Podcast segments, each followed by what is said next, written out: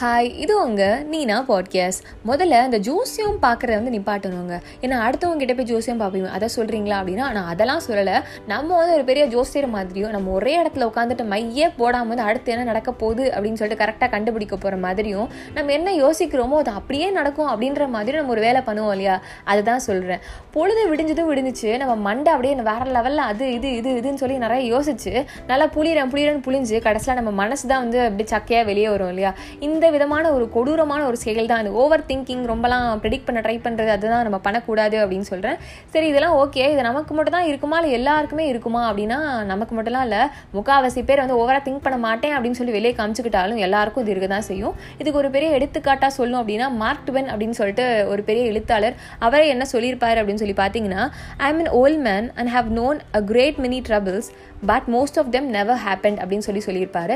இதையே ஒரு காரணமாக வச்சு நம்ம பண்ணக்கூடாது அப்படின்னு சொல்லி சொல்லலாம். என்ன அப்படின்னா நிறையா எனக்கு நிறைய ட்ரபிள் நிறைய பிரச்சனை இருந்திருக்கு. ஆனால் வந்து முக்கால்வாசி அது நடக்காமலே போயிருக்கு அப்படின்ற மாதிரி சொல்லியிருப்பாரு. அதே தான் நம்ம ஏன் வந்து பெருசாக யோசிக்க கூடாது அப்படின்னா நம்ம யோசிக்கிறது எல்லாமே வந்து ஒழுங்காக நடக்குமா அப்படின்னு சொல்லி தெரியாது. முக்கால்வாசி அது நடக்கவே நடக்காது அப்படின்னு சொல்லலாம். அது மட்டும் இல்லாமல் ஒரு விஷயம் எப்படி முடியும் அப்படின்றத நம்மளால தெரிஞ்சுக்கவே முடியாது. அப்படின்றப்ப எதுக்கு அதை பெருசாக யோசிச்சு அதை பெருசாக குழப்பிக்கிட்டு அதனால இது பண்ண வேணாம் அப்படின்னு சொல்லலாம். சரி இதெல்லாம் ஓகே அடுத்து வந்து நமக்கு டக்குன்னு ஒரு ஒரு தாட் வந்துச்சு அப்படின்னா அதுதான் நம்மளை அப்படியே அப்படியே சுழற்சி மாதிரி அப்படியே கொண்டு போய் ஒரு இடத்துல உட்கார வச்சிரும். ஸோ இந்த மாதிரி நமக்கு ஒரு தாட் வந்து நம்மளை போட்டு இப்படி யோசிக்க வைக்க ட்ரை பண்ணுறப்ப என்ன பண்ணுறது அப்படின்னு சொல்லி கேட்டிங்கன்னா முதல்ல வரப்ப நம்ம வந்து இது ஒரு தாட்டு தான். இது அப்படி நடக்கணும்னு அவசியம் கிடையாது. நம்ம யோசிக்கிற ஒரு யோசனை அவ்வளோதான் அப்படின்னு சொல்லிட்டு புரிஞ்சுக்கணும். இது மாதிரி நமக்கு யோசனை அது அடிக்கடி வந்துக்கிட்டே இருக்குது அப்படின்னா நம்மளை வந்து ஒரு பேட் பர்சனா இல்லை நம்ம வந்து ஓவராக திங்க் பண்ணுவோம் நம்ம இதுதான் நம்ம அவ்வளோதான் அப்படின்லாம் பெருசாக நம்மளை ஜட்ஜ் பண்ணாமல் பரவாயில்ல. இது வந்து ஒரு தாட்டு தான். இது ரொம்ப நேச்சுரல் எல்லாத்துக்குமே தான் வரும். இந்த தாட் வந்து நம்மளை பெருசாக வந்து மோட்டிவேட் பண்ணுறதுக்கு நம்மளை வந்து ப்ரொடெக்ட் பண்ணுறதுக்கு தான் இருக்குது இது ரொம்ப நேச்சுரல் ஆனால் நம்ம அதை எப்படி வந்து லிசன் பண்ணிவிட்டு அது எப்படி நம்மளை அஃபெக்ட் பண்ண வச்சுக்கிறோம் அப்படின்றதுல தான் இருக்குது அப்படின்னு சொல்லி நம்ம தெரிஞ்சுக்கணும். இப்போ வந்து ஒரு ஆஃபீஸ்க்கு வந்து நம்ம லேட்டாக போயிட்டோம் அப்படின்னா அப்படின்னு சொல்லிட்டு நம்ம யோசிப்போம் இல்லையா?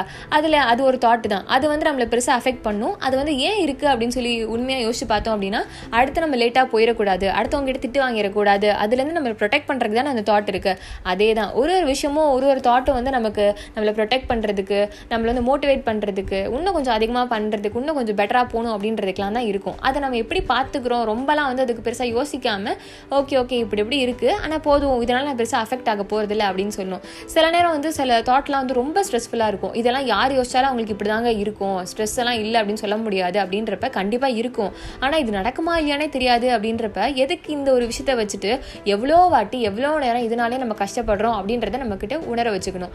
ஸோ அடுத்து வந்து ஏதாவது ஒரு தாட் வரப்போ வந்து அந்த தாட்டை வந்து இப்படி இந்த காதில் வாங்கி அந்த காதில் விடுறோம் அப்படின்னு சொல்லுவாங்க பார்த்தீங்களா அதே மாதிரி இப்படி தாட் வந்துச்சுன்னா அப்படியே விட்டுணும் பெருசாலாம் போட்டு நம்மளேருந்து ஸ்ட்ரெஸ் பண்ணிக்காமல் அதை பார்த்துக்கணும். அது மட்டும் இல்லாமல் மெயினாக அந்த உலகத்தில் வாழ்றதுக்கு நம்ம ஃபிசிக்கலாக ஃபிட்டாக இருக்கணும் அப்படின்னு யோசிக்கிறோம் இல்லையா? அதுக்கு வந்து எக்ஸசைஸ்லாம் பண்ணலாம்.